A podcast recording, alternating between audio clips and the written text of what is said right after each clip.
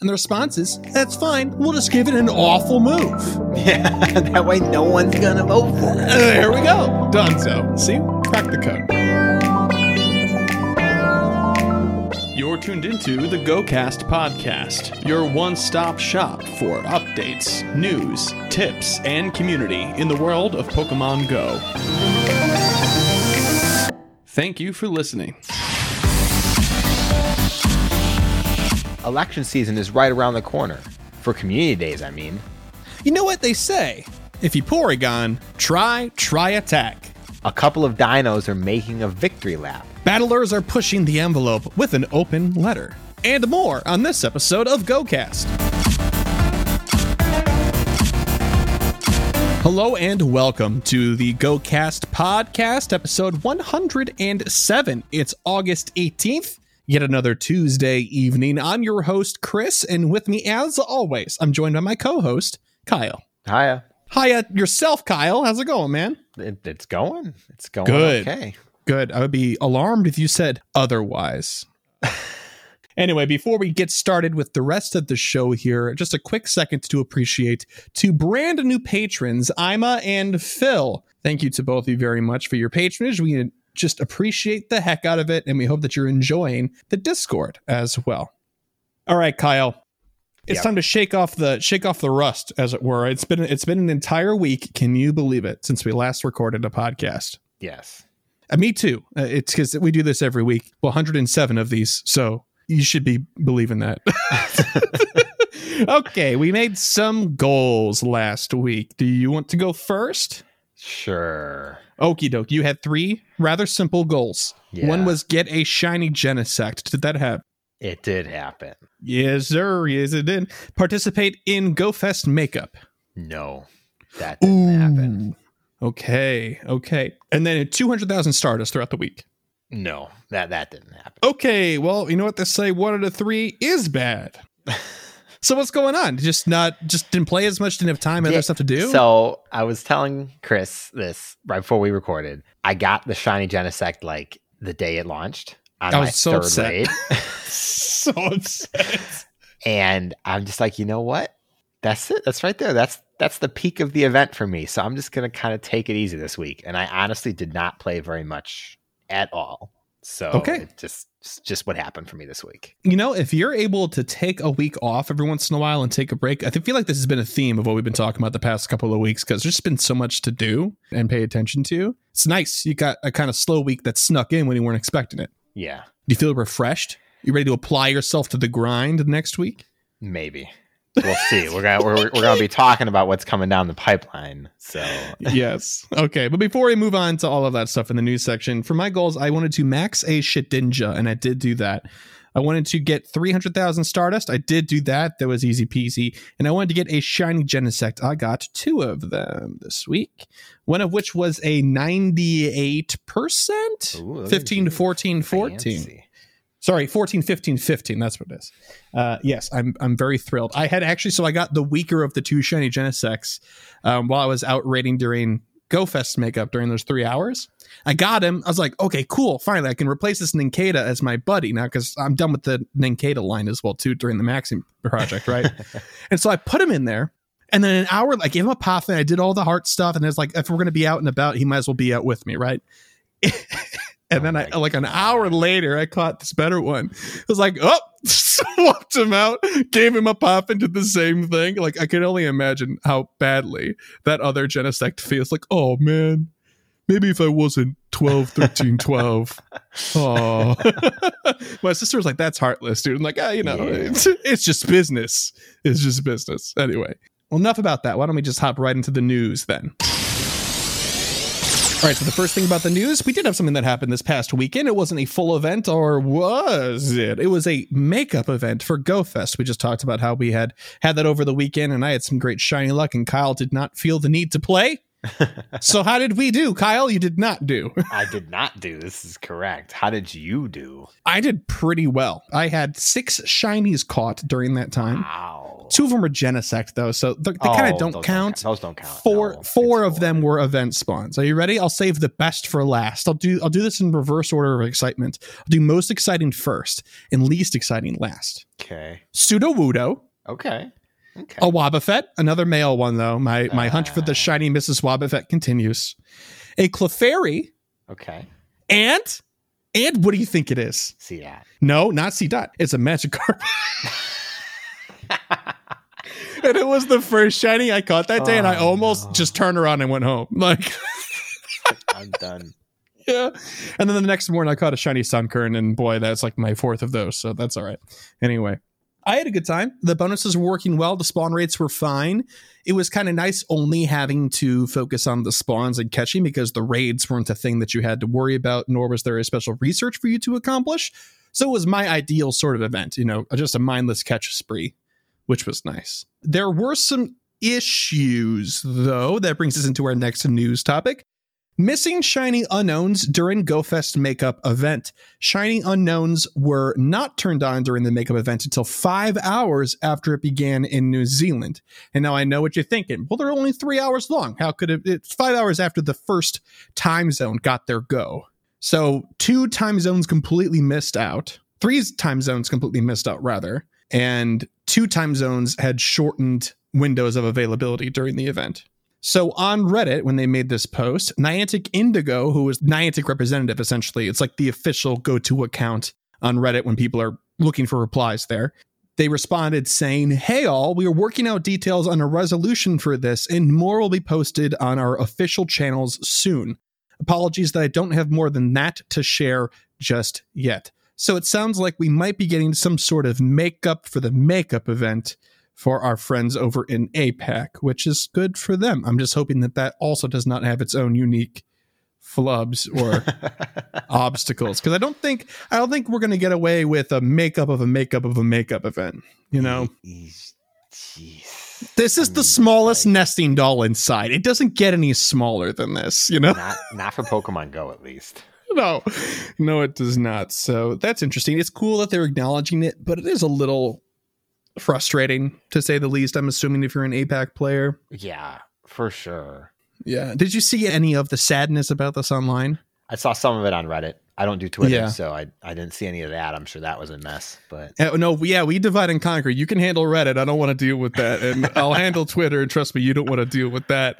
So, yeah, people were kind of upset. It, it was just, it was just basically like, oh, I'm disappointed. Nobody was like raging against the machine about it. You know what I mean? They're all just like, Cool. oh, man. there were some exceptionally disappointed people on Reddit. Oh, bummer. Yeah. Yeah. Well, it's good that Niantic Indigo responded then. That's good. We got something in the works, it looks like. But enough about makeup events. Let's talk about another makeup event. Ultra Unlock Dragon Week makeup timed research event. I'm just going to read the quote here. I'm just going to read the quote. Okay. Trainers, due to technical issues that occurred during Dragon Week, we're holding a global makeup event from Friday, August 21st, 2020 at 8 a.m. to Wednesday, August 26th at 10 p.m. local time. During this makeup event, all trainers, all, will be able to access new timed research. The rewards for this new timed research will be the same as those for the Dragon Week timed research, but the tasks will be slightly different. So you know you're not catching 20 dragons or whatever to do a step. The other features of the Dragon Week event, such as the featured Pokemon appearing in the wild, will not be active during this event. So it's only going to be this timed research, which is the same as the timed research we had before, but different. Why? Well, I mean, I think we all know why because people were very upset about the whole Dino thing. Dino Gate was a whole deal on Twitter, let me tell you. No, no, no. I I know that, Mm-hmm. but this is not an answer to that. Well, I mean, there's two guaranteed Dino in the research. Oh man, two with a non-boosted rate. I can't wait. well, it, arguably, I'll be we eating my weren't words sure. in, in about a week when one of those is shiny for me. You watch. Yeah, let's see what it because they've done guaranteed shinies as research rewards before. It is possible they could do this. I thought about it, but are they really gonna air quotes here shoot themselves in the foot and give everyone a free shiny dino? Mm, that's an interesting question, and it's a discussion I think we should save for later on in the show where I have made a nice space for it. Okay. I'm excited to talk about it. The rarity is a very interesting topic in the Pokemon Go sphere. But anyway, that's it for that makeup event. It's August 21st again through August 26th, 8 a.m. on the first day to 10 p.m. on the last day, local time for you to do that timed research. It is timed. So make sure you do it if you want your dino. They're, they're freebies. Just do it. It'll be fun.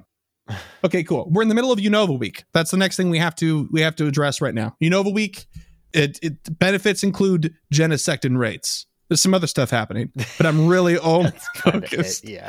on Genesect in rate. Now, there's some new Pokemon released. Emolga, Cottonee. Who else? Who else is out again? And Sewaddle, little bug boy. I'm sorry. I'm just not.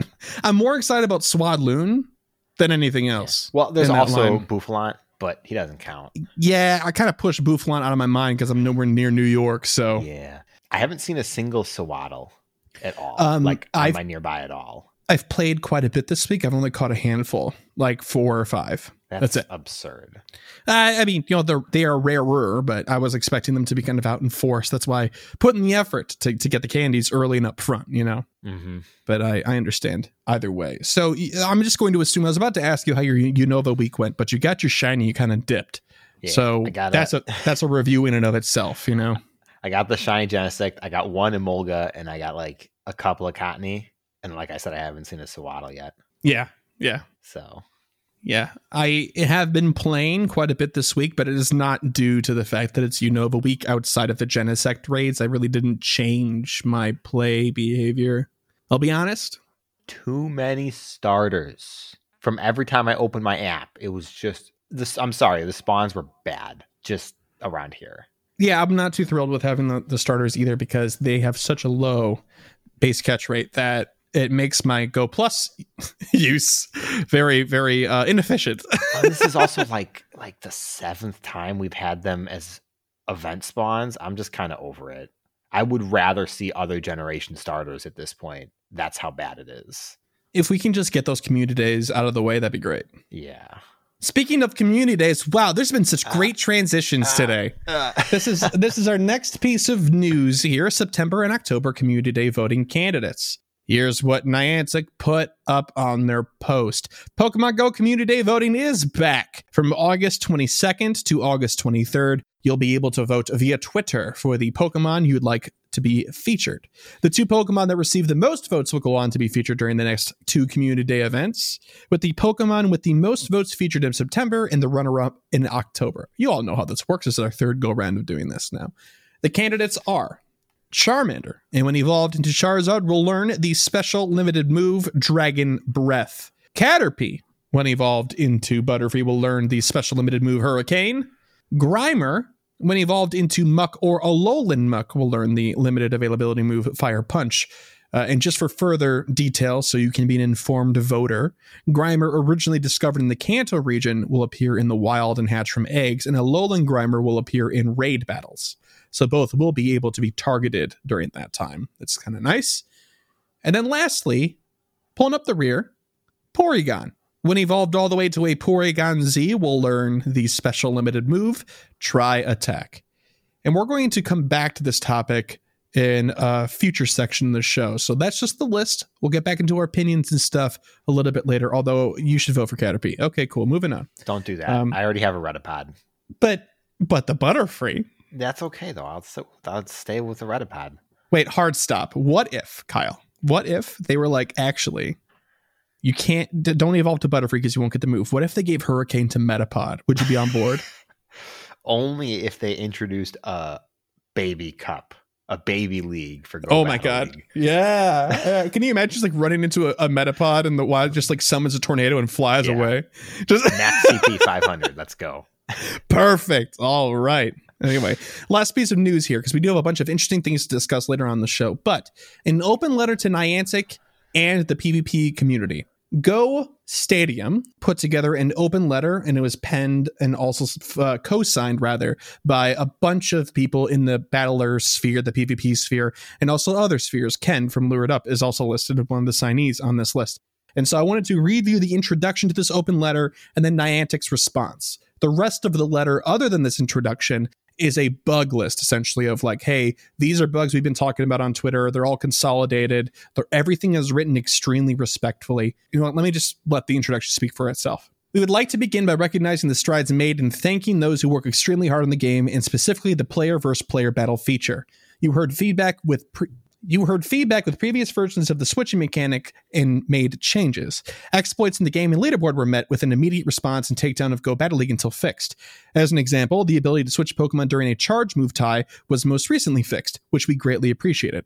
We want it clear that we truly appreciate the continued support of the feature both in game and on social media through official channels and personal accounts. We see you sharing our excitement for our tournaments and celebrating our achievements, and we want to continue to celebrate yours. So allow us to formally thank you for the feature and the work that you have put into it up until this point. Now, just for those of you at home, we talk about Sylph pretty frequently on this show because Sylph has been around in the competitive PvP sphere in a structured way uh, since just about the beginning. Um, it was being the infrastructure for Sylph was being built even before the PvP feature was live to a degree. So that being said, Go Stadium is another group just like that. So if you're like, who are these people? Well, you should know who they are, but they're kind of just like that. So the rest of the introduction reads Following the timeline of updates and fixes, it would appear that some glitches are connected to the fixing of a previous one. For instance, a fix was recently implemented to stop switches during a charge move tie, but with that update, switching in general has become much more difficult. As a group that includes developers of community tools, we understand that issues happen and an update at times has unintended consequences, but seeing how long they take to be officially acknowledged or resolved is disheartening. The goal of this message is to list the most important issues currently inhibiting competitive gameplay. Needless to say, this message is constructive in nature and we do not condone toxic behavior of any form directed towards the developers of our beloved game. Niantic's response on Twitter to this post was short and sweet. They said, Thank you for your thoughtful and constructive feedback. We've looped in our developers to share a comprehensive update on what's being done to address the issues in Go Battle League. While this will take some time, we aim to have this update for you by the end of next week. So I'm interested in your thoughts about this, Kyle, because you're not somebody that's very plugged into the PvP sphere. So, I mean, you know through me because I tell you, boy, there's a lot of angry people in the PvP sphere. right? So now having read this kind of back and forth, this A to B and back to A conversation, how does this make you feel? If like you're just happening across this, you're like, oh wow, what? like, what does this look like to you? Well, as you said, I'm pretty much completely on the outside of this entirety. I I keep up for the most part, but not with any of this. And so what I've seen of this letter is it's really well put together and that's great because so much discussion you see online, especially for video games, is people just spewing things at each other. This is broken. This is ridiculous. And then that's it. Nothing, mm-hmm. nothing of value is actually gained. You can't really start a conversation or even acknowledge somebody in that capacity. So this took a lot of work for them to put together and i definitely think it's appreciated. Yeah definitely. I mean speaking of work i wasn't i'm not going to read these out but just a, like two examples of the of the errors that they have. It's basically like an extended bug report almost but desync and delay after charge moves. For each of these things they have issue description notes about it status of it and examples with links of videos and stuff. Another one is charge moves not firing when button is released. Like this is very thorough incredibly thorough and well put together and respectful, like you mentioned before. I think that's the important part. Mm-hmm. But yeah, like this in direct contrast to people on Twitter, like you're saying, that just curse Niantic out, saying your game is, you know, beeping broken, fix it, you beeps or whatever. You know, yeah. like that. That's the sort of stuff that doesn't get a response. And then this sort of letter that's constructed with respect and structure mm-hmm. does. And, and I think that's good. Yeah, and especially because it it leads to conversations that people they people see these conversations about gameplay flaws and they wonder why Niantic doesn't respond. But if you're in Niantic's shoes and you see someone cussing out the current situation or just being incredibly toxic about it, even if they're right, you as a business entity can't just respond to that because then you are acknowledging that negative attitude and that's all you're going to get from now on. Yeah, you're enabling that to continue in the future. And so that's why, you know, peaceful discourse is is very important for opening conversations. Right, right. Yeah, there was a couple of responses on Twitter already that I saw were like So what you you respond to this letter, but you don't respond to our other tweets? Like, have you not been seeing our other feedback? But you know, the majority yeah. of that feedback that you see falls into that category you were just describing. Yeah. And and if this letter was put together and Niantic ignored this, you would be even more upset because how dare they? Mm-hmm. So you know, it's kind of a lose lose situation for Niantic. So I think it's it's best to kind of appraise this from a distance. So that, that's why I think your opinion is incredibly invaluable in this situation, Kyle. Like the respectful conversation back and forth, even to an outside perspective, is like, oh, this looks like it's progress. Mm-hmm. That being said, GBL has been broken for a long time. Yeah, I don't want to downplay the fact that it's really broken, and Niantic is definitely at fault. Like it's it is their fault. Yes, as much as we're like, don't be toxic. it's like, y'all can be angry. Uh, yeah, that's that's yeah. definitely Niantic, you should be. Fix your PvP for the love of God, though right for sure. But i think having the having the discourse is is a good spot for this to be right now. Um, and especially they said in their official response we aim to have this update for you by the end of next week. So i'm interested to maybe have that in hand for next recording session. It'll be kind of interesting to kind of dig through. But kyle and i talked about this for about 10 minutes prior to the show and we could talk about it for many hours. Yeah yeah. So i'm just going to go ahead and put this one to bed because we are going to revisit it like in a week or so and move right along to gear up so this week on Gear Up, we're taking a look at the unusual suspects that we have for this coming community day and the moves that they're getting. First up, the potential new shiny, Porygon Z. is learning Tri Attack. Unfortunately, there's not really much to say because we don't know the stats on Tri Attack yet. It's a safe bet to assume it's going to be a charge move. But other than that, we really need to wait and see because Porygon Z and Porygon 2 have access to lock on. They're the two other Pokemon besides Registeel that can know it. So if Tri Attack is good, Porygon Z could see some use in Ultra and Master League, but Porygon Z does not have the greatest stats. So Tri Attack is going to have to be good. Yeah, you know what's interesting though about this? Uh, well, I was researching for a, another section on the show. Don't want to spoil it, although I totally just gave it away. Uh, the Tri Attack option as a charge move will open it up to being a, a charge move that actually has stab for Porygon Z that isn't yep. stinking hyper beam. Hyper beam. but now here's yeah. the, here's the big one though. In the research I was doing for this section, I saw that Porygon 2 is actually pretty good in PvP as well. Oh, interesting. Okay. Especially in Ultra League. The problem is community days only give the move to one Pokemon. Tri Attack is a signature move for all three Porygons, as far as I know. So it will be very unfortunate if Porygon Z is the only one that gets access to it. But I mm-hmm. will not be surprised if that's the case. I really hope they give it to Dodrio. That's all I want. There's no way. There's no way. No, it's not going to happen. if they did that, we'd be like, "Why? Why did you bother?" Hilarious. Anyway, There's more of that. There's more of that ahead, but yeah. Next up, it's it's the poster child. It's the golden boy. It's it's Charizard. He's learning Dragon Breath, or he Ooh. will learn Dragon Breath. That's a big deal. Dragon Breath is really really good. It's like it's easily one of the best fast moves in PvP. You know, it's tied up there with Lock On, so fast, great energy generation. And Charizard is already pretty good in all three leagues. He can be used in Great League. He's good in Ultra League.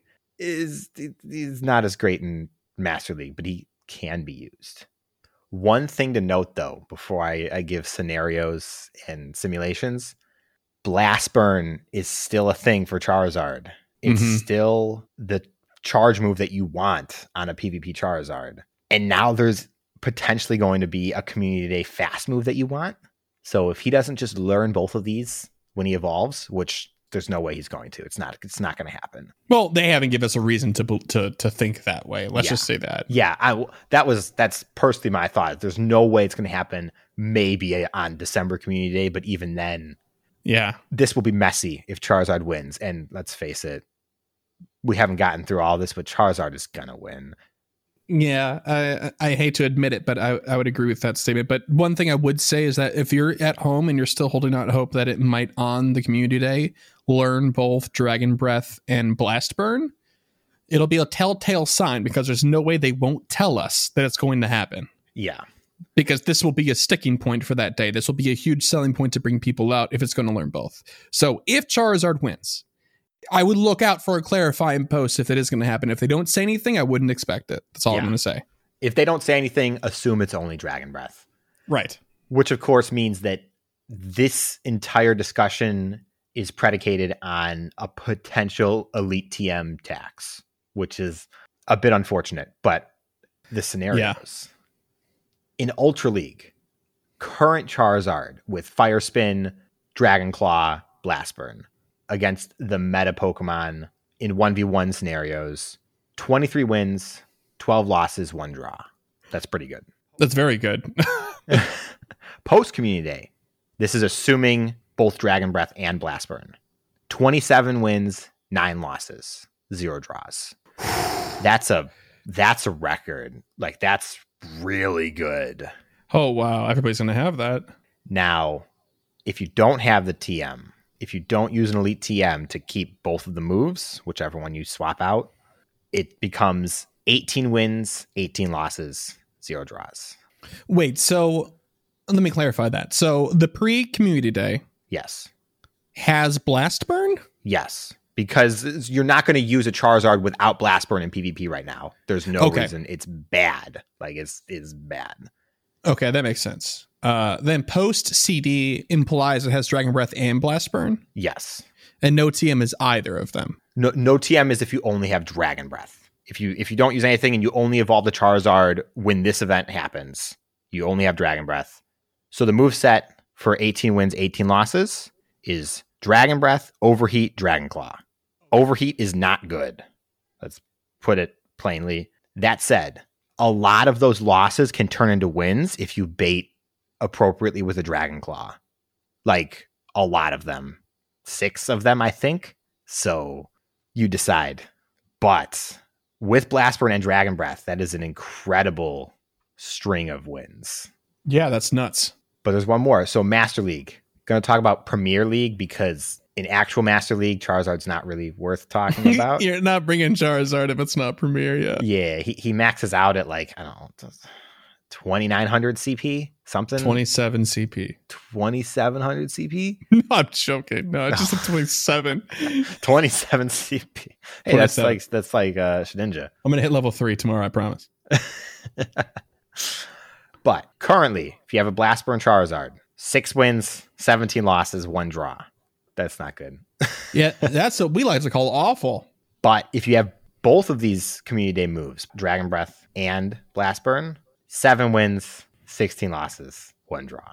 Well, that That's also what we like to call awful. Now, if you only have Dragon Breath and you're forced to use Overheat, one win and 23 losses. that's um that's a big yikes for Master League.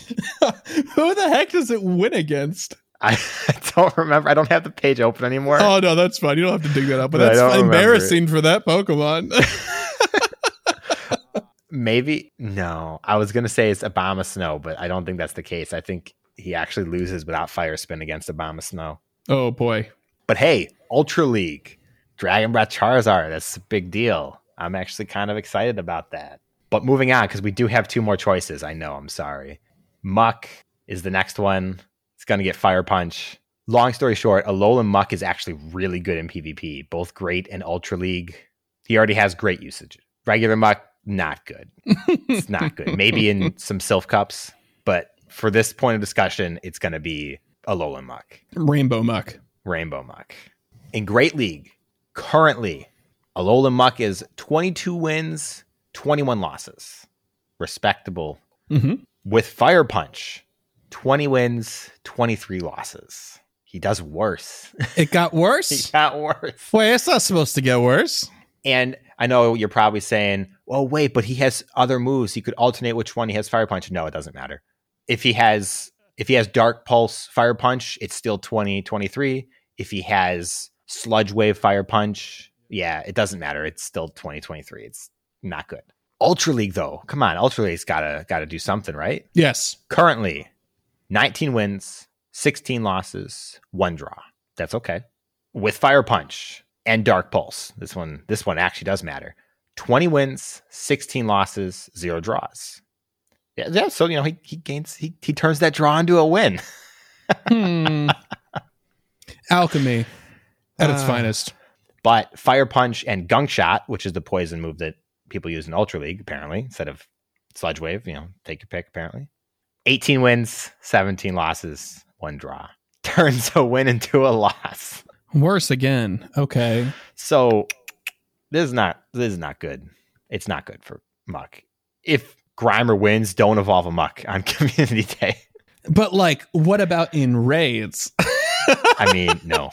I no, mean, nobody's bringing no. Muk to raids. No. no, no, no. Yeah, I think when they had when they had outlined it in the article, they said something about gives it answers to to steel counters to it, which Mm, makes yeah. sense. Sure, sure. But in that particular situation, it ain't gonna win you the matchup. It just gives you an option. Yep. Yeah. And of course, it is worth mentioning real quick. These are all 1v1 scenarios. It's no previous energy, no previous HP from the previous fights. A lot of things, a lot of determining factors actually go into PvP. This is just a good basis for looking at how a Pokemon does. I wanted to talk because we didn't talk about it in the section about it in news, but Alolan Muk only in raids. Alolan Grimer only in raids. Right. Yeah, that's gated behind raids. That's that's not even frustrating to me as it gated behind raids. It's frustrating to me because you can't get good PvP IVs. Yeah, that is that is very frustrating. Um, and and also Alolan Grimer up until that point is largely just out of seven K egg, so that also has a, an IV floor. Yeah. So like, would it really be the end of the world if Grimer and Alolan Grimer were spawning equally in the wild for a community day? We've had Alolan Grimer in the wild for events before. Yeah, it was just like recently. GoFest. Yeah, it was like GoFest GoFest. during the battle hour. Yeah, it's like, would it be the end of the world? I I don't think so.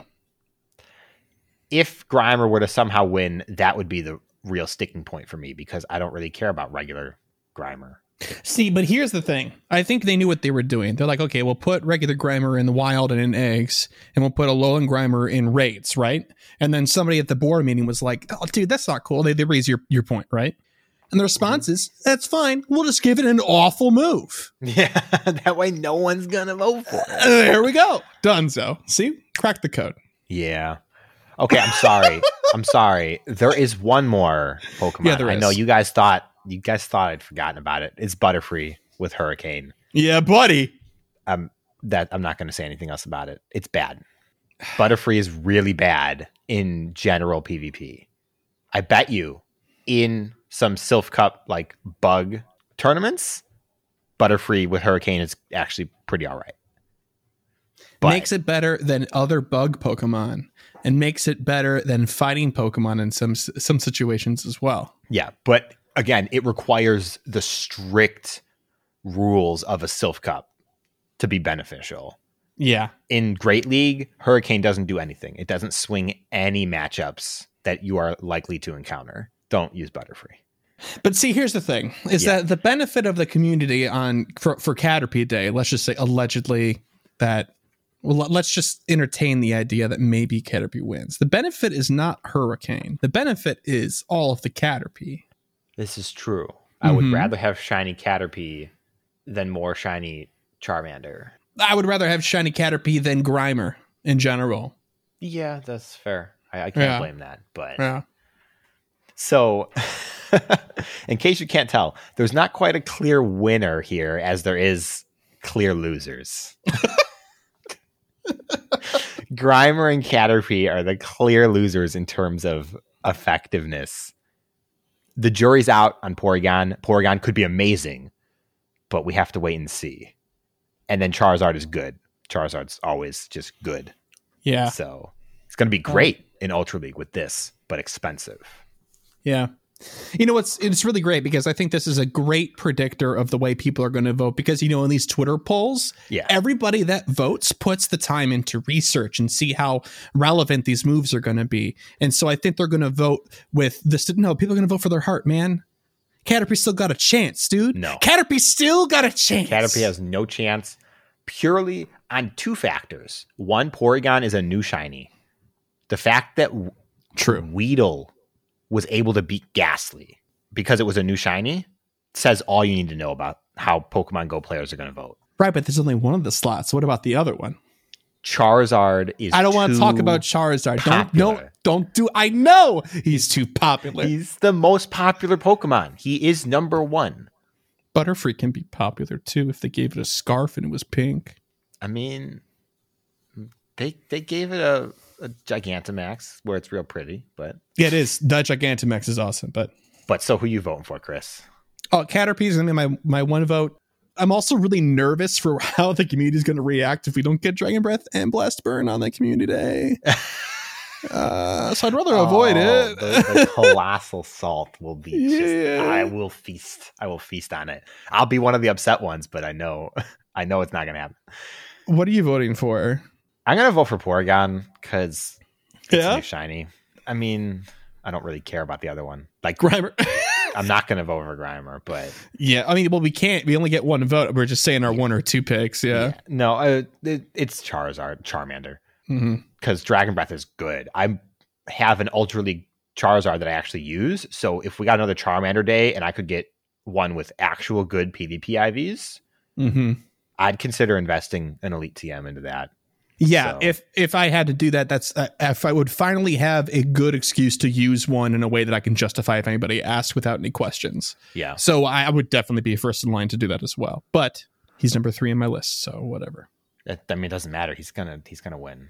I know, I know, we know I this. know. I'm sorry, everybody. Okay, okay. I'm just upset. saying. When you see this poll finalized, and you're like, it's you know Charmander, Porygon, Grimer, and then it's like Caterpie with like one vote, you know who that vote was. You know, remember the name. Let's go right into the Pokelore and learn more about the Porygon, Porygon 2, and Porygon Z family. They are the virtual Pokemon. Starting off with Porygon. Porygon is a Pokemon made in completely out of programming code. It is arguably the first artificial Pokemon. It has a pink polyhedral body with a blue front, blue triangular prism feet, and a blue rectangular prism tail. It has a pink polyhedral head that ends in a blue beak and is hexagonal. Hexagonal? Hexagonal? Hexagonal is how I say it. Hmm. At least. Yeah. His eyes are hexagons. In 3D games such as Pokemon Stadium, it can detach its limbs and head from its torso. It's frightening. According to its Pokedex entries, it has copy protection built into its code, to prevent duplication through electronic means. It was created 20 years ago at the Pokemon Lab in Cinnabar Island using the latest state of the art technology of its time. So many of its parts have become since obsolete. Due to its man made origins, Porygon does not need to breathe or eat, though it can still accept food if given, because that would break the mechanics of several parts of these games, I understand. It has the ability to convert its body into digital data, allowing it to travel through cyberspace. We did Really is- now. Yes! It has to, it it can actually speak, though. That'd be great. Recently, it has become more helpful inside cyberspace, searching for any suspicious data that exists. Some believed Porygon has the power to potentially travel in space, despite the species not displaying that ability yet. Porygon has two signature moves Conversion and Conversion 2, neither of which are Tri Attack. I'm sorry, Kyle. And in the past, it has also had Sharpen for a signature move. That's also not Tri Attack. What was Sharpen? Wasn't that a status move? Yeah, that increases speed. Attack? Attack? Speed? I don't remember. I don't, I don't, I don't remember. I, Yeah, look, we've already been over this. I didn't use. I didn't use uh, status moves. Right. If you're using Porygon and using Sharpen, I don't know. You deserve to know what it does, I guess, because none of us use it. We don't. Oh know. my god! Yeah. Hang on, hang on. Raises the user's attack. The edges of the Pokemon are made harder for more impact. Oh. cool. Cool. Okay. that flavor of text is is pretty good. It's just it's, you're sharpening a photo. It's funny. That's hilarious. Yeah. Um, I, so it's not sharpening its beak. No, Okay, I see. It can use conversion to change its appearance to mimic another Pokemon's, and has also demonstrated the ability to change color for camouflage. Because it is man made, it is generally found in computers or in labs and other buildings where people work. I'm going to pass this over to Kyle for Porygon 2 because wowza, Porygon was a mouthful. Porygon 2 is a rounded pink digital Pokemon that shows similarities to a drinking bird. It has a relatively flat bill and large round eyes. Its legs are simple ovoid growths along its sides, and its tail widens toward the middle. Its bill, legs, tail, and underside are blue.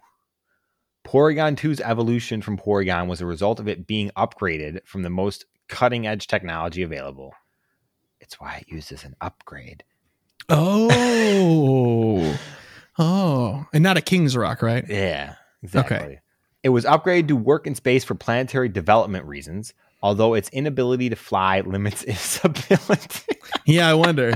I wonder if that might be a problem. okay, okay, hang on. Okay, I'll continue. It is artificially intelligent and capable of learning new behaviors on its own, Except for including flying. except for flying, but including information it doesn't need to know. Oh, it's just like me. It can also speak a strange language only other Porygon 2 can understand, just like every other Pokemon. Congratulations. They're just Redditors. That's what they are. As a result, it will sometimes perform motions or abilities that are not in its programming. It is generally found in computers or in labs and other buildings working with people. It can survive in a space vacuum, though cannot move very well in zero gravity. Bummer. Porygon 2 and its evolutionary family, Porygon and Porygon Z, are the only known Pokemon that can learn Conversion and Conversion 2. You know, Kyle, I have to make an admission really quick before I move on to Porygon Z. I've Yeah. never used a Porygon in any game in No. any capacity. I mean, that's not surprising. The only way to get it in the first game was from the the casino, right? yes. And that's yes. just too much work for a kid. Yeah, but even like when it was Pokemon Stadium and you can use rental Pokemon, I don't think it ever crossed my mind like I'd really No. love to use Porygon. That's because when you're a kid, you just want to use you just want to use like the coolest stuff, and that that dude made out of square blocks is not cool. That's true. I will say though, uh, your your theory comes up short because I had gerbils as a child, and so I loved having Raticate on my team. Oh, Okay. Yep. Anyway, Porygon Z. Although technically a virtual man made Pokemon, Porygon Z does have a physical body. Its head is fuchsia and ovoid in shape with a short, blunt antenna protruding upwards and a blue bill similar to that of a duck. Its eyes are similar and have black rings similar to a bull's eye. The head is completely detached from the body and floats slightly above it. Its smooth ovoid body is fuchsia with a blue ring connecting its arms. Two arms are loosely connected to its upper body and, other than their blue color, have no features. The tail is also blue and featureless, but slightly resembles a paddle. Porygon Z was given additional software in order to increase its abilities. The initial idea was to give it the ability to travel through alien dimensions, though it did not work as planned. Instead, the Pokemon began showing highly erratic, and unstable behavior and twitchy movements, making it difficult to work with for research. As a result, it is believed the experiment for creating Porygon Z was a failure. This has been attributed to the incompetence of the engineer who faultily updated its programming. Some academics debate whether Porygon Z is really an evolution or not from Porygon 2. Well, I'm here to tell you, I believe whatever the Pokedex tells me, and it says that's the it's the evolution of Porygon 2. So, some stats for Porygon Z: max CP of 3266. Holy wowza, that's actually pretty good. Pretty good. It's a normal type mono type, by the way, just so Yeah. everybody's aware. Yeah. Yeah. Holy attack Batman with 264 attack. That's a Unfortunately, yeah, that's it puts it up there. It's in the double digits of ranking, by the way. It's like 73 or something like that. A middling defense of 150 and a patently okay stamina of 198. Best move set is kind of up in the air. The move set for Porygon Z is very strange, and it's going to be even more strange or stranger when we have Tri Attack thrown into the mix. But as of right now, since we don't know whether or not Tri Attack will be a quick or a charged move, let's just pretend it doesn't exist because obviously it'll just be the better option. I say that, but Fire Punch on Muk was also a thing, so hmm, maybe not. Anyway, best move set right now is Charge Beam and Solar Beam, or for the other charge moves, you could have Zap Cannon or even Blizzard for some specialist options. If you're doing PvP though, I'm pretty sure you want lock on as your fast move. Yeah, it wasn't even mentioned on the So, sheet that I was looking at before. Interesting. But Let me see. Hang on. Okay, so it didn't show up, but lock on would be there and it would get you the stab as well. The only other way to get stab currently on a fast move on Porygon Z, which is hilarious, you have to get a normal type hidden power. so um, that's not being mentioned it, either. So yeah, that's bad. Like, that's awful. but it is worth mentioning the Pokedex does not mention it, but Porygon, Porygon 2, and Porygon Z can all learn Tri Attack in Yes. the main series games. yes, they so- can. Mm-hmm. Fingers crossed. for Porygon 2 at the very least. And I'm pretty sure the only other Pokemon that was able to learn Tri Attack with Porygon in Gen 1 was Dodrio. In Nobody Gen 1 else, right? In Gen 1, you are correct, but from Gen 2 onward, they added quite a few. Yes. Well, of course, you know. But yeah, it's always interesting to see like the one or two Pokemon in like one or two generations that's all like they're the only per- people that had it. And then it's like, oh, everybody's got it later on. Like, who cares?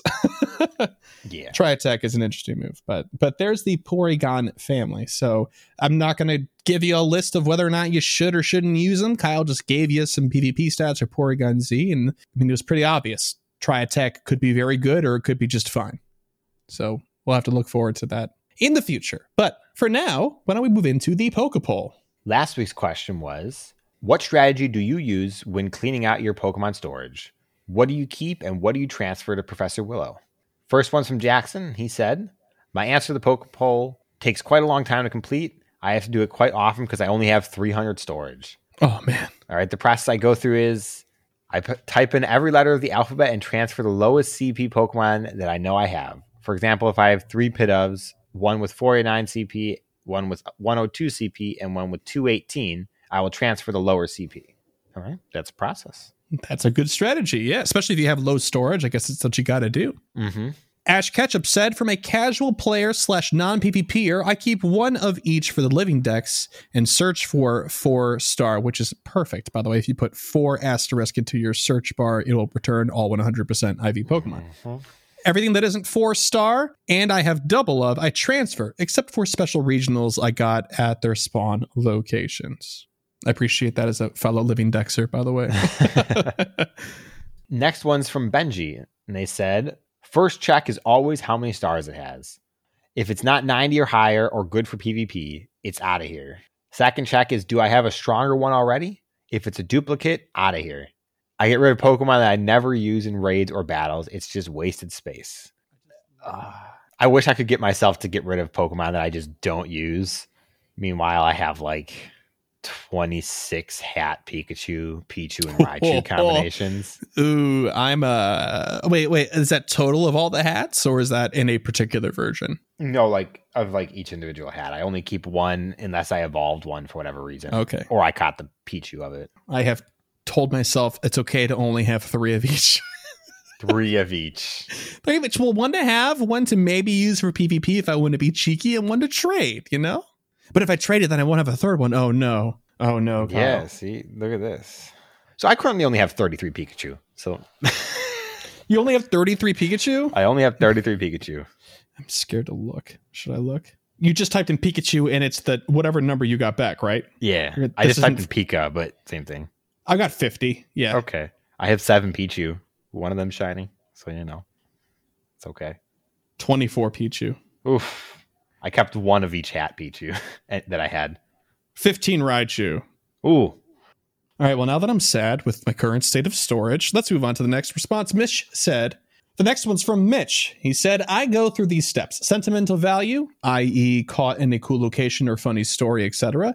Game value, PvP or raid relevance, no more than three of any one Pokemon, with a few exceptions. I'm normally at like 2,000 out of 3,000 storage nowadays. Hey, that's, That's not good. bad. That's not bad. I, you know, if anybody ever tells you that you can't make some decisions based on sentiments of value, just don't even talk to them anymore. yep, I need these thirty Weedle. It's they're for me.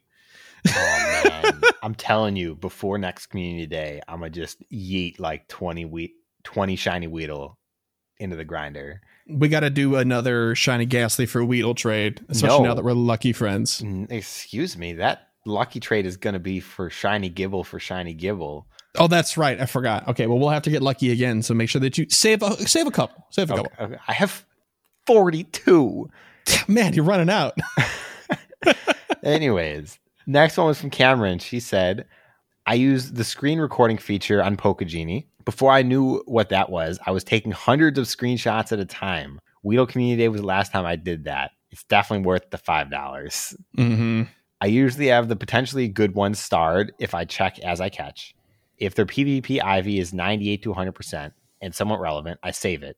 And if the regular IVs are above 90%, I mark it for potential future raid counters. Sometimes I save for trades if I need a certain CP for my CP counting. Also, I never ever transfer wild catches with 69 or 420 CP. Funny and original. I know. If that's your thing, that's your thing, and Hey, that's hilarious. That's your thing. You- Yeah. Your inventory will be full soon enough, and then you'll have to make the hard decisions.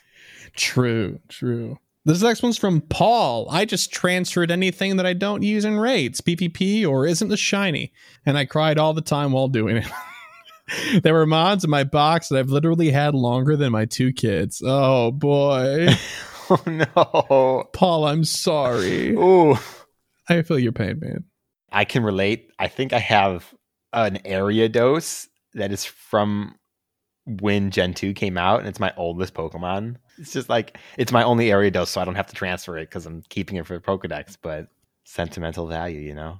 I understand. I do. That's pretty much all of my catches, except for not at all, because this is this is just a mechanical, functional living dex thing. I told you that story about the shiny Genesect at the top of the show. Yeah. No, man, I don't have a heart in my chest. No way. Next one's from Fish on a Heater. And he said, I keep at least one of everything at the highest stat product I've got. You never know when a new Silph Arena meta is going to come out and suddenly make a Pokemon relevant. When Ferocious Cup happened and Bibarel was the flavor of the month, I already had a rank 8 ready to power up. I Same bet that was a Honchkrow. great moment. You're like, I knew it. I, that reminds me at GoFest, I think we were talking with Legendary Moo about PvP and PvP IVs, and he's like, "Yeah, no, I used this zero percent that I had just sitting here because it was the only one I had for this tournament." And you were like, "Did it work?" And he's like, "It did the job." so yeah, I think the the conclusion to that conversation was PvP IVs don't mean anything if you're getting hard countered. yeah, yeah. to finish off the Poke Poll, though, same with Honchkrow, which is now the top Pokemon for this month's Sinister Cup. If a future cup makes Pelipper relevant, I've already got a rank two of that ready to go to. Oh my gosh. nice. I respect that, but also no. I, I would I would go crazy. I mean, Weatherball Pelipper might be. It has the potential to to be strong, depending, Yeah. but it has just as much of a chance of being strong as Hurricane Butterfree has to be strong. So, anyway, the last one is from Lady Goobly Meat. I basically collect one of each, then replacing the last evolution in the line with a Lucky, working on Lucky dex. Oh, I like that. The transfer and replace is nice. Shinies are kept all CP666 and CP1337. Latter one being a running gag where everyone gets named a variation with the name Gens in it. okay. I keep four star. The rest usually gets binned unless it has a clear use case. Then there are the odd ends, like the slew of Pokemon I caught in Paris, all named Le Pokemon name, except the shiny Minun, aptly named Ratatouille. Oh, I love it. oh my gosh. You can say my collection is like my ADHD brain, fragmented and only understandable to me. Most important is no shinies left behind. Never deleted one. Hopefully, never will. So please stop with the six-hour community days. Don't need thirty plus Weedle or, or Gastly. But what about 30 shiny Porygon? What about thirty-seven shiny Magikarp? Absolutely not. Oh my gosh. Speaking of no shinies left behind, I've also never transferred a shiny, but I am very close to doing it. I'm not gonna lie.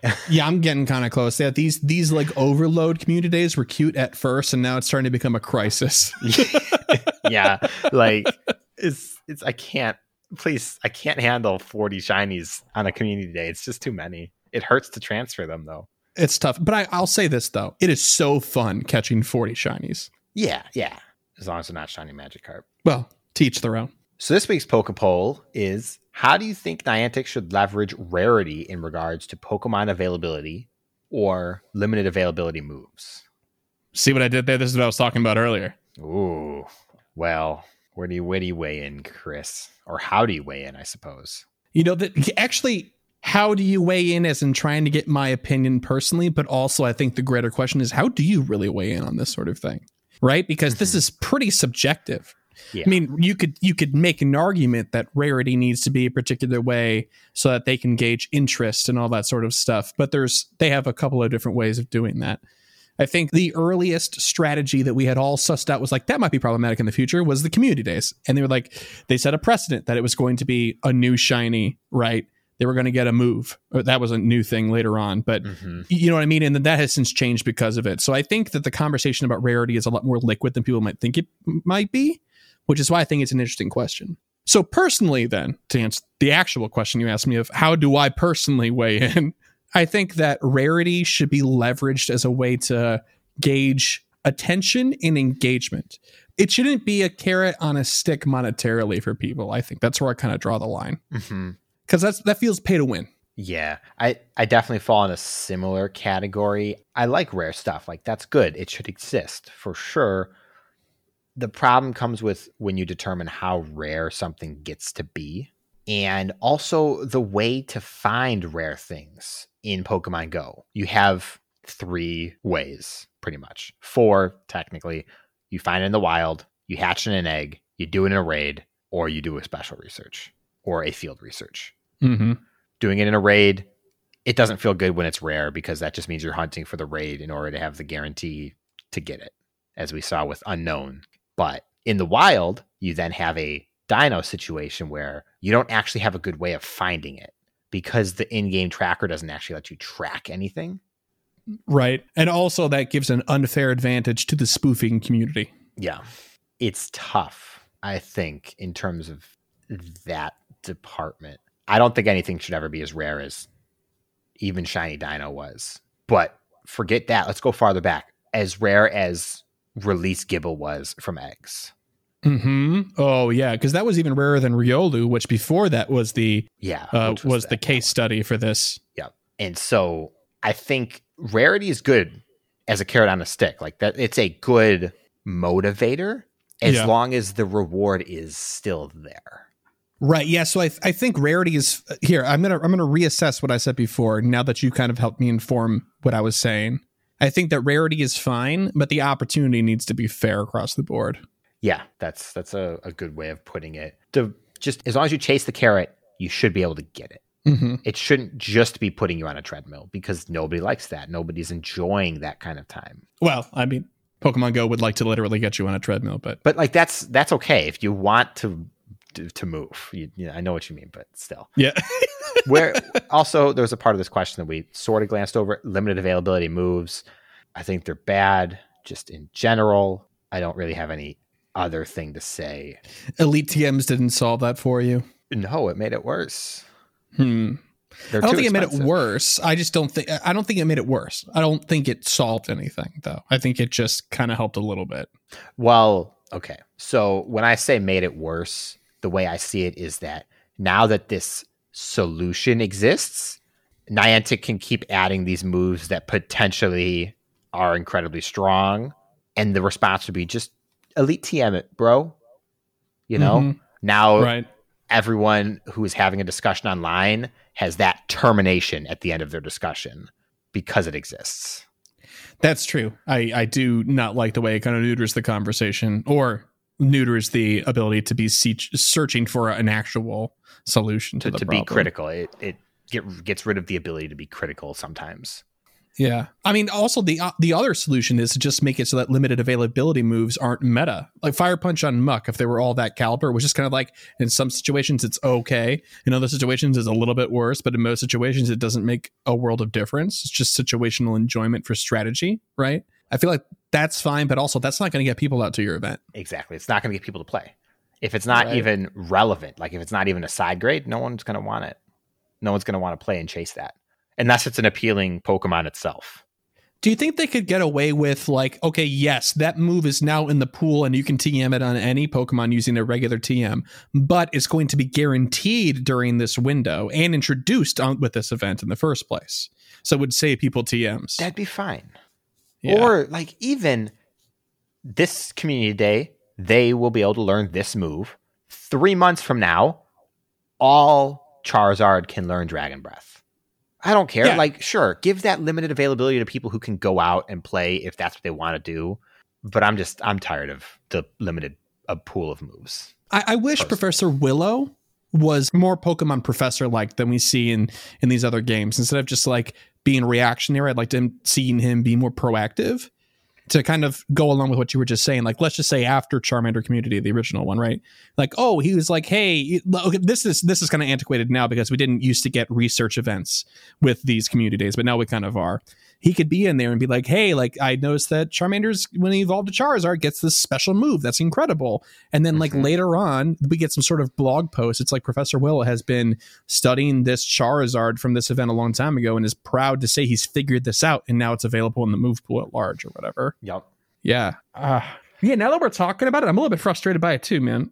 like it would it would make a great cycle in that every three months, Professor Willow has a breakthrough and he's like we've figured out what is allowing these pokemon to learn their moves and now they can always learn them or something like that. Yeah. So. I'd be into that a lot. I think it's great. Strong for them narratively though too. Mm-hmm.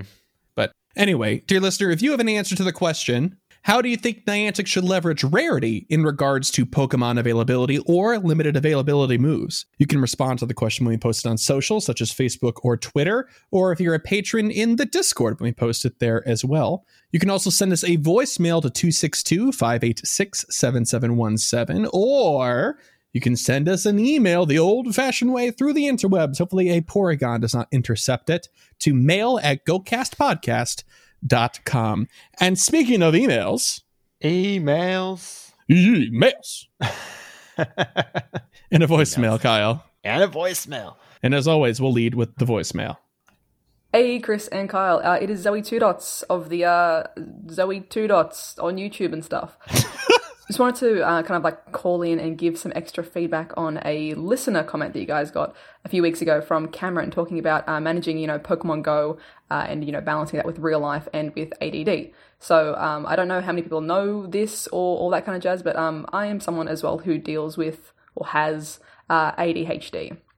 In Australia, um, ADD and ADHD are both combined under the same umbrella. So what I'm like the tips I have, I guess, include Cameron as well the H uh, in ADHD is for the hyper bit of it. And that doesn't necessarily mean, you know, running around the classroom like that one kid in school. It's more that your brain is either hyper focused or hyper inattentive at focusing on things. So that can be something like Pokemon Go. Something that you find really, really enjoyable is something that's really, really easy to focus on. And then the messy room it's it's less enjoyable. It is hard to focus on that, and that's what makes it so easy to push aside those basic tasks and go, I might just keep it, like, you know, keep sitting here organizing my Pokemon storage.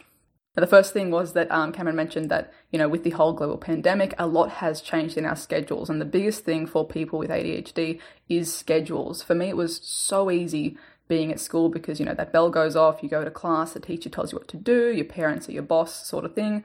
Um, once you're becoming more of an adult and things like that, you are your own boss, and that becomes a bit harder. So, with everything that's a bit weird in the world right now, um, it is going to be harder. That's basically it. It's full stop. Things are different. We're going to have to learn new schedules, learn new routines, and that is hard and it does take time. So don't be too hard on yourself, Cameron, because that is just a fact.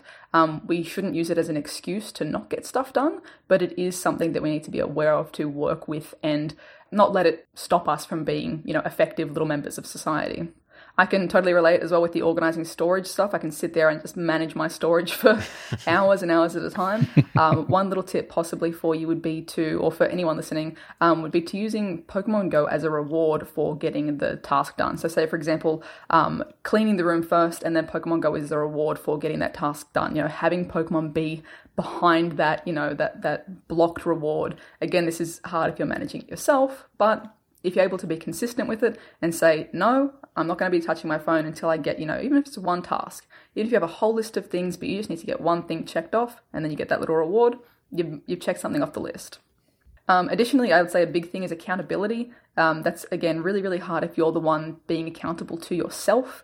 Um, say, for example, you know, when you go to work, you're accountable to your boss. If you don't show up to work, there's going to be big trouble. When it's your own room, though, you are the boss. So um, I was actually thinking because this podcast is quite great for setting goals every week potentially something that you can do is to set a goal with the podcast. So, say when you sit down to listen, um, and Chris and Kyle are setting their weekly goals, even though these goals are Pokemon Go goals, maybe you can set your Pokemon goals at the same time, but also your goals for the week might be to do the laundry, clean the bedroom, clean the kitchen. And then at the next week's podcast, make sure that you've ticked off those things as well um, and kind of like have the podcast be your accountability buddy, your accountability buddy. And so that you know you've got that schedule and you've got that deadline to have these things done for as well. Uh, and lastly, I'd be saying set timers and alarms. A big thing for me I've been using a lot lately has been just setting alarms and timers on my phone. Um, you know, for com day and stuff, I'll set off a timer to go off every hour or 30 minutes or whatever for stacking Stardust because I don't like putting them all on at once sometimes. Or if I'm, you know, wanting to not get too, too distracted, if I'm doing tidying and organizing or playing and raiding, whatever it might be, set a one hour timer, a 30 minute timer, whatever it is. Um, make it a really loud, obnoxious alarm tone, uh, and then you know once that alarm goes off, that's that's it. That's the deadline. You know, transfer that last Pokemon, um, and kind of try as best we can to stick to it. It is hard, and this isn't going to be you know one and done by next week. Um, and these are things that we build up over time. But yeah, you got this. I believe in you. If anyone else has other cool tips as well, I'm sure uh, they would be most welcome. Well, thanks, Zoe. I I had no idea. Zoe's got it together. She really does. Yeah. so she her her strategies and her advice, I think, is probably the way to go. I would I would definitely follow that advice. I struggle to keep schedules and stuff like that. The idea of using timers is something I should probably start integrating into yeah. my life as well. I, I will say that Zoe put it very well. I agree on pretty much all of the points she raised, and it's I do a lot of those things myself. I'm just wasn't even thinking when I do some of them, like mm-hmm. to share that advice with other people. The timers, though, I could probably use that structure. I'm, I'm not gonna lie. yeah, true, true. But you and I are kind of night owls, so we might yeah. have to just maybe keep an earbud in or something, you know? yeah. But anyway, thank you so much for the voicemail, Zoe, and I'm sure this will be helpful to not only Cameron but other listeners as well. So, on to the emails. Our first email is from Jackson. Hello, Kyle and Chris. Things I have learned about Pokemon Go that you might not know while my mind is decaying in quarantine. Buddy, I feel you there. Did you know that you can tell the Rocket Grunt's Pokemon type depending on what they say? For example, if they have ghost types, they say ke ke ke ke ke ke ke ke. And that's it. See you later, Jackson. Jackson, I did know that. Kyle, did you know that? Yes. Okay, but I bet there are plenty of people that didn't know that. Yeah, they have key phrases. Some of them are pretty obvious. Like the yeah. fire one is, "Do you know how hot fire breath po- the Pokemon, the fire breath of Pokemon, fire Pokemon be something like that." And I think the water one is, "These waters are treacherous." They have stuff like that. Yeah, and it's like prepare to be entangled for grass type. Yeah, or, or don't don't tangle with us. Yeah. Uh, so there's a lot of really interesting phrases that they say, but if you learn them all, they will inform you of their their team, so you won't have to guess blindly. There's a nice little tip from Jackson. Thanks, Jackson. Next emails from Danny, and they said, "Hi, Mr. Chris and Mr. Kyle. Just wanted to drop you a message to say that I was listening to your latest podcast at the beginning of GoFest Makeup Hour. You read my email a couple of podcasts ago where I said I'd lost a shiny Marowak and Unown to bad Go Plus play. I remember. Ooh, yeah, that's right. Well, praise be to server issues and a second chance as I've just caught a shiny Marowak. Now I hunt for the shiny G. Well, congratulations on getting a shiny Marowak back. Yes, congratulations. That see, that's a big loss, and that makes it an even bigger win. Yeah, yep. when you sure. got it back, that's awesome. This next one is from Mitch. Hello, hosts of the GoCast podcast, known respectively and in no particular order, Chris and Kyle. That was a particular order. Kyle and Chris. I write you this week from my cramped single dorm at the University of New Mexico. The past few weeks have certainly been interesting for me in respects to Pogo. I got to largely take a break from the game during a gargantuan camping trip and me and my friends had been planning for a while. It was hugely necessary. The one downside I can think of is that I had to miss the best community day in Pokemon Go history, the Carpening. Love it. I certainly will go hard this December when the king returns to his throne. I love this email. I had exceptional luck in the time between emails with you guys. I managed to procure Shiny Dratini from a 7K egg, Shiny Shadow Pineco, Shiny Rayquaza, two Shiny Staryu. I'm jelly. Shiny Deoxys, Shiny Scyther, and Shiny Genesect First Raid Baby. You know, for somebody who was out camping for the entirety of all three of these events, you managed two of the event shinies and all three of the raid shinies. I'm just, pretty sure I rated. I'm pretty sure that I did a, at least two remote raids with Mitch while he was quote unquote camping. Uh-huh, mm-hmm. uh-huh. Anyway, this is in addition to the 10 shinies I squeezed out of the GoFest makeup event earlier today. The most notable moment from that event was getting two shiny Feebas back to back and promptly emitting a groan that perhaps rivals the likes of Kyle's. Ooh, yeah, that's unfortunate, but still ten shinies. Because back to back Feebas just feels awful in a very special way. Uh, You're gonna remember that forever. yeah. Yeah. for fear of writing too long of an email, here are some goals I have for myself. Shiny Roggenrola, Best Buddy 100% Rayquaza, Max Kyogre to go with my Max Groudon in anticipation of primal forms. And most importantly, learn something. He's at college. Yeah. Probably a good idea. From Mitch. Shiny vibes all. Thanks, Mitch. Yeah. Right. That's some impressive play or impressive luck. One of the two. Oh, or both. Yeah, hey, there you go. Can't can't take that off the table. No.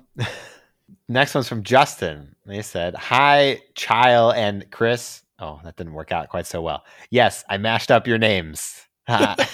It That's works Chris with a. K. It re- Guys. It's it's Kyle with a CH.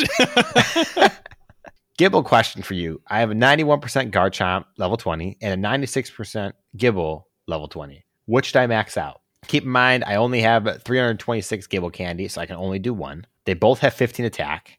I have enough candy to max the Garchomp with candy left over for a second charge move. The Gible will require 50 rare candy to max out with no extra move. Unfortunately, neither break the 4000 CP mark. Darn. Let me know. And the dust is as good as spent. Thanks, Justin.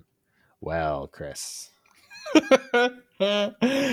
I personally have two answers for him. I don't know about you. Oh, okay. Okay. Do you have one? I mean, there, one of them's the right answer, which I'm sure you already know. Uh, I mean, I have an answer, but I don't know if it's the right one. Okay, I'll give you I'll give you my what I think is the right answer first. Yeah. If if you're concerned about your resources, go ahead and level up that 91% Garchomp that's level 20 instead of that 96 because the 5% difference in in their IVs is not going to make a lick of difference in the future. But those candies could be used other places that would make a much bigger difference than a 5% swing in base IVs. If we're just going to talk about value, right, just up front. Yeah. So what's your answer, Kyle? Uh, I'm gonna say the 91% Garchomp, and honestly, unless you like want to flex it, I wouldn't even max it out unless you need it. Take it to level 35, and that's gonna be a, a good use for a counter. And then if you really want, you can evolve the second one and probably get that to level 35 too, for the same cost as That's one true. level 40 Garchomp. That is also true. Huh. So, You can have your cake and eat it too in that Yeah. situation. That's not too bad. You know, unless you are dead set on having a maxed out Garchomp, which I don't, I wouldn't blame you for. In which case, I would still do the 91 just because, like Chris said, the 5%, it's not enough of a difference to actually matter. Right. Okay, so now that I've given the correct answer and Kyle has given an even more correct answer, I'd like to see you after class, Justin. Okay, everybody else is left. It's just you and me now. This is how I actually feel. Dude, you know, if you're like me, 100%, you're going to be like, look, I'm going to max out that 91% Garchomp, sure, but you're always going to be thinking about that 96 in the back. You're always going to be like, what if I had just done that? And you're going to have to, you're going to feel like you have to do it later anyway. So you got to be honest with yourself. If it's going to bother you that you didn't do the 96%, then just save up and do the 96% one. We're just saying you don't have to feel that way. okay, get out of here, you rascal. Go max out your Garchomps or whatever you kids do these days. Thanks, Justin. This last one is from Seth. Hiya, Chris and Kyle. I finally did it. After four years, I finally reached level 40. Yeah. Congratulations, Seth. I just want to take a minute to thank both of you and the entire community on Discord. If it weren't for all of you, I don't know that I would still be playing. So, a massive thank you to each and every one of you who's helped me along the way. Enough about me, though. Let's get into some questions I want your thoughts on. Okay, well, again, congratulations, level 40. That's spectacular. His first question is With the introduction of remote raid passes, how do you think Niantic will approach raid days going forward? I don't think they're going to change their approach at all. Yeah. I don't think they have to. change. Once everything is hopefully back to normal, remote raid costs are going to go up to discourage people from remote raid farming. Damage done during remote raids will go down back to whatever number they have in their mind. Yeah. And raiding in person is going to be the way to go unless you can't otherwise. Right. And then the second question was with the introduction of remote raid passes, how do you think Niantic will approach EX raids moving forward? Now, how do I think they're going to approach it or how do I want them to approach it? Well, how do, how do you think? Let's let's answer both. How do you think? Because I think we both agree they're not going to change their approach to that at all either. Yeah, nothing's nothing's gonna change with EX rates. Once they're able to go back to it, they're just gonna go back to it. It's such an easy way to rarity restrict a Pokemon for no good reason that they're not gonna get rid of it or change it. So, do you think that because people are able to invite like a plus one to the raids, that they won't allow remote raiders to be invited? Yes, I, I do think that. I do not think remote raids will interact with EX at all. No, I'm I'm hoping not because it's going to be a lot of people arguing about who gets those spots because Mm-hmm. there's a cap on them. But so, Kyle, then that begs the question: How do you think they should? I want them to yeet EX raids into the stratosphere, but like that's that's that's not gonna happen. So Yeah, you know, having Genesect in in five star raids was nice, and he would have been in the past a potential EX boss. Yeah, no, it's great. It's just like it's not necessary anymore. It worked beautifully for Mewtwo. I'm not gonna lie. I didn't even do a single Mewtwo EX raid because I wasn't doing that back then. But it worked great because Mewtwo is special. I don't think there's another Pokemon that is on a par of with Mewtwo that is that special. No, I don't think so either. And if and if I'm being super honest with you, dude, as somebody that did participate in EX raids like pretty hard, even during Mewtwo time, Deoxys ruined it Yeah. for us. The the forms it stayed too long.